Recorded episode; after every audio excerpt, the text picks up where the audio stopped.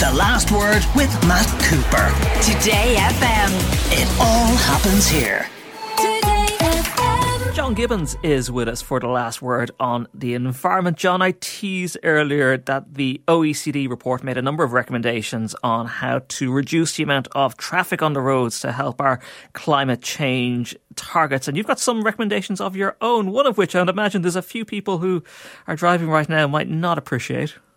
Uh, good evening, Ian. Yeah, I'm picking up really on, on some work done by Dublin City Council uh, in 2020. They they submitted what they called the traffic wish list, uh, traffic wish list to um, to Minister Eamon Ryan, and basically one of their suggestions uh, one of their suggestions was to actually have taxis removed from the from from the bus lanes because essentially you have a situation where buses with 80 potentially 80 people on board are being held up and, and the efficiency of, of bus transit being interfered with by the fact that you've got vehicles which may have one person in them, or in fact, they may have no passengers in them at all, because taxis are not, at the moment, constrained even to using the, the, the bus lanes when they're carrying a passenger. So essentially, it's a sort of an, an, uncomfortable mix, if you like, Ian, of, of public and private transport, because. But they are public transport and taxis. Technically, they are, but many other countries, they basically don't allow taxis into bus lanes. Now, the, of course, it isn't just the buses that the taxis are competing with, because bus lanes, strangely enough, are also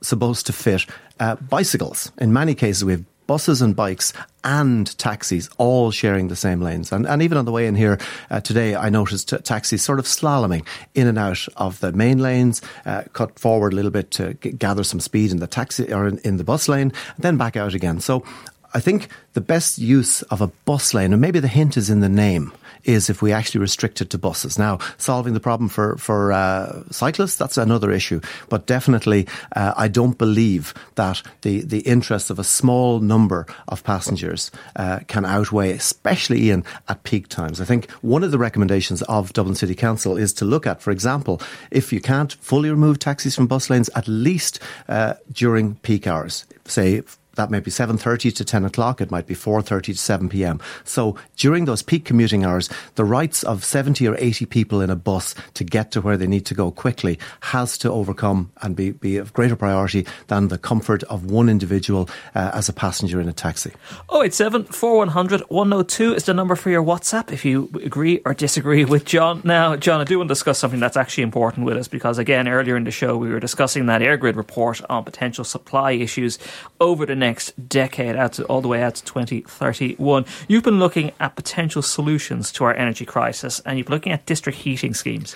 That's right, Ian. This one is right under our nose. And again, back to Dublin City Council, uh, what they found, if, if you take the Poolbeg incinerator, which has been burning now since about 2017. Now, the Poolbeg incinerator has the capacity to provide hot water to heat up to 80,000 homes in the Dublin city area. Obviously, how? how? Well, basically, the district heating system, the, the byproduct of any incinerator or any, any power station, if you like, is huge amounts of hot water because that's the, they use water for cooling in the power station. So water is pumped into the Poolbeg power station. At the moment, Ian, that water is then discharged into the Liffey. And of course, hot water going directly into a river is in fact a form of pollution.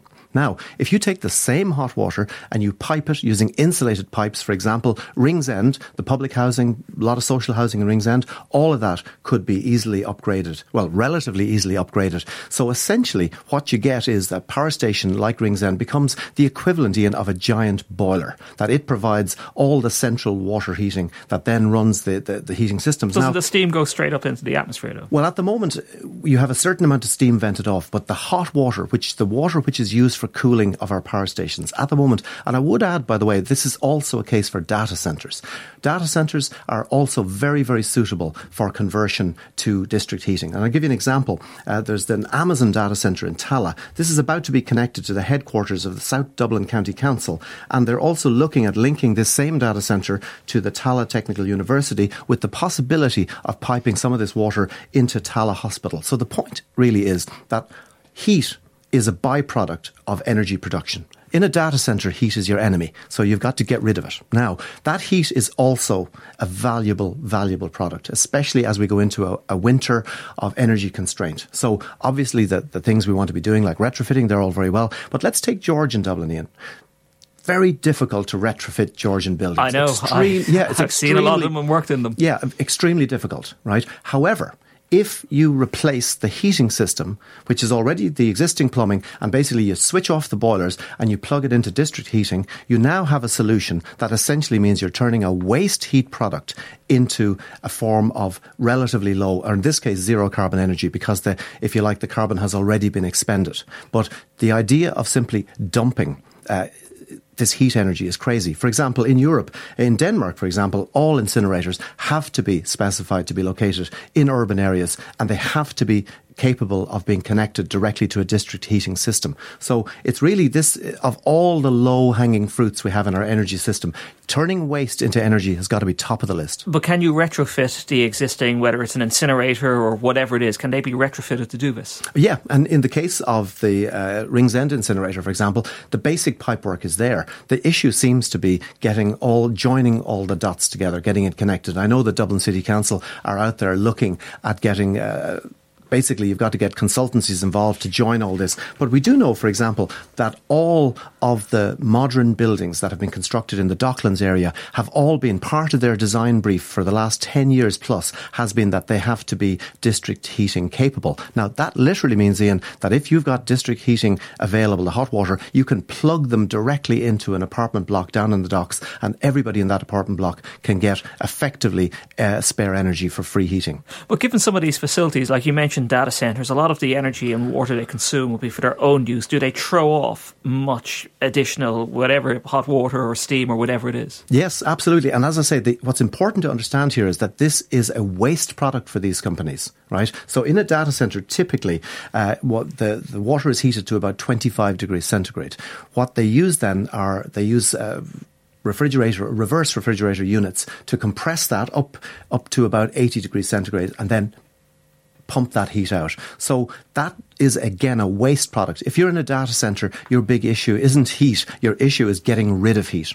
So this is no burden, no, quite the opposite. In fact, you're helping to solve a problem because data centers spend a lot of money on cooling systems. So essentially that heat at the moment, rather than dumping it, uh, where it becomes a problem, either by heating water inappropriately. So, for example, as I mentioned earlier, uh, we're currently heating the, the Liffey, uh, from from the incinerator, which is exactly the wrong thing to do with spare energy because that hot water going into a river is in fact a form of pollution the cost of, of getting the heat from the facility into people's homes, like who would bear that? Well, that would, again, most likely be done as an infrastructural project with Dublin City Council. But as I said, a lot of the, the basic infrastructure work has already been done. A lot of the, the grid work has been done. It does exist. There is still some millions required to join and connect all of these things. But the what's important to say here is this, rather than being a, an expensive project, this should in fact be a revenue raiser. It means that the, the, the incinerator folks are selling a product rather than dumping a waste. Yeah, because I've sat here, I think it was the Climate Action Plan launched by Eamon Ryan last year, and a big thing with that was heat pumps going to people's homes. This would seem to be something that could be helping, if people can't afford that, here's another solution. No, absolutely. And, and it is important to say that some homes, as we said, like Georgian buildings, are really, really difficult to upgrade, to retrofit. You know, if you've got single glazed Georgian sash windows, very, very difficult to get those up to an A or a B rating, probably impossible. And what we have here is, is a different type of solution. And it has been uh, calculating that up to 75% of all the buildings in the Dublin area could, in theory, be heated by district heating systems. So this is not some minor oddball thing. And I do know that Minister Ryan has been super keen about this, but I think he's been running into one or two brick walls. But it is a fabulous solution out there. Yep, potentially something that will be very important over the next couple of years. Just briefly, it is a significant anniversary for a very important book. That's right. Uh, this week is the 60th anniversary of the publication of a book called Silent Spring. This is by a science writer, a famous science writer called Rachel Carson. This was published in uh, late September, early October 1962. And essentially, it's considered to be the book that was the foundation document for the modern environmental movement.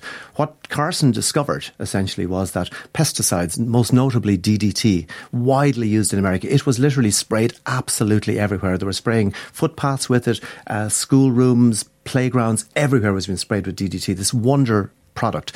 And what Carson's research discovered is that, in fact, uh, the silent spring in the title of the book, essentially it was wiping out uh, the birds, it was poisoning the insects and so on. And it was the start, if you like, of an ecological uh, holocaust. And what she described, she said pesticides would be better better described as biocides because they indiscriminately kill. And even, for example, if you have what's called, say, a herbicide, something like glyphosate, you might say, well, that, that only affects uh, plants.